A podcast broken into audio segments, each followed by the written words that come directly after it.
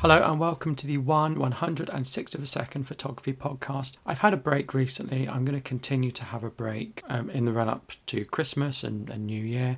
And really, I wanted to just get an episode out about my review of the year. So that's why I'm breaking my break because I'm doing a review of the year.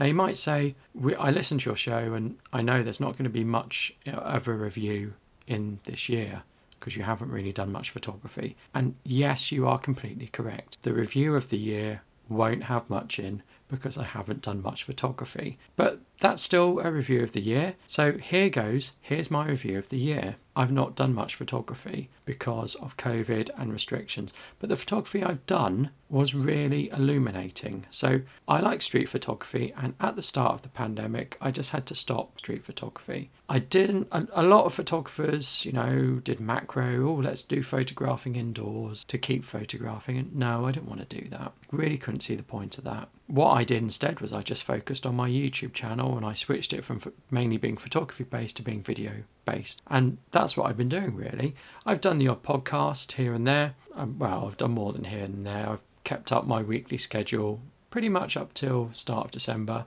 But in terms of photography, what have I done? What's changed? What gear have I got? Let's go into that. I've not done much photography, as you know. Gear has pretty much stayed the same. Now, one of my favourite cameras is the Ricoh GR3, and I'm actually thinking, I don't know whether I need that anymore. It's great for street photography, it's great to take with you and have as a really good camera to just take out with you. It's really easy to use, get really good images from it. It's got some really good features that you can't get anywhere else. It's got highlight priority, which I think is fantastic. You know, gets great images, whip it out, shoot, put it away, easy. You can set up snap focusing and all these other things. It's got good tracking. It's, it's really good. But it's my main street photography camera, and I've not been doing any street photography. I could use it for portraits to get that sort of Instagram look, but I'm, I'm not really doing that. And I've done one type of shoot like that. And that's where this bit of gear comes in because it's made me question whether I keep the Ricoh GR3. The one shoot I did this year was uh, a local fashion shoot with a male model and I took along a micro four thirds with a manual lens. That was a bit of a disaster. I only got a couple of usable shots from that. I took along my trusty Canon DSLR with a 50mm lens. It's an APS-C, so it's equivalent to an 85mm. And I took along my brand new iPhone 13. And I took some shots with the iPhone 13 because I wanted, and I took them in portrait mode. I wanted to see, you know what, if you're viewing them on social media, can you tell them from the DSLR shots. So I edited the DSLR shots on my computer, the best ones anyway. I edited the iPhone shot on the iPhone. And when you looked back at them on the phone, you really couldn't tell the difference. You couldn't say, yeah, that one's shot on an iPhone and that's on a DSLR. You couldn't. They were both good images, and the one I took on the iPhone was a particularly good image. So my iPhone's with me all the time because it's my phone, and so now I'm thinking if I can get good shots on my iPhone because it's got a good camera module, I can now have ultra wide and wide, and I'm not doing street photography. Is it now time to get rid of the Ricoh GR3 and sell it? I don't know, but I really can't see myself going back to street photography for a long time. When you do street photography, you want to go somewhere crowded.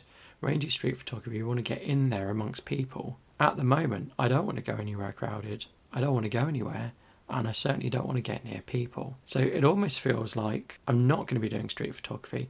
And also, getting an actual camera out, people look at you, and I'm okay with that. Getting a phone out, no one notices you. So you go more incognito when using a phone. Now, if I can get really good images from my phone anyway, well, why not use that? And yes, I had an iPhone before and I could get good images on that. What's changed, you might ask? Quite a lot's changed, I think. It is better now using the newer cameras, the newer processing. You can get much more pleasing images. Not that you couldn't before, it's not about the tool, it's about the photographer, where you go, etc. But you can get some really good shots on the iPhone 13. So, yeah, sadly, I've not done anything. I'm thinking of sending my Ricoh GR and just doing more smartphone photography. And that sadly is the review of the year. I'm going to be back in the new year. I'm going to be doing weekly podcasts in the new year. Who knows what I'm going to be talking about in those podcasts, but it will be photography related. But I just wanted to get this review of the year out, even though it's incredibly short. I wanted to wish you a happy Christmas break. I'm not going to wish you a happy Christmas because you might not celebrate Christmas. You might not have a nice Christmas, but I'm going to wish you a happy Christmas break. I'm going to thank you for listening because you've all been listening to my podcast in and out throughout the time I've been doing it. And I want to wish you a happy new year and I want to wish you good photography. Thank you so much and goodbye.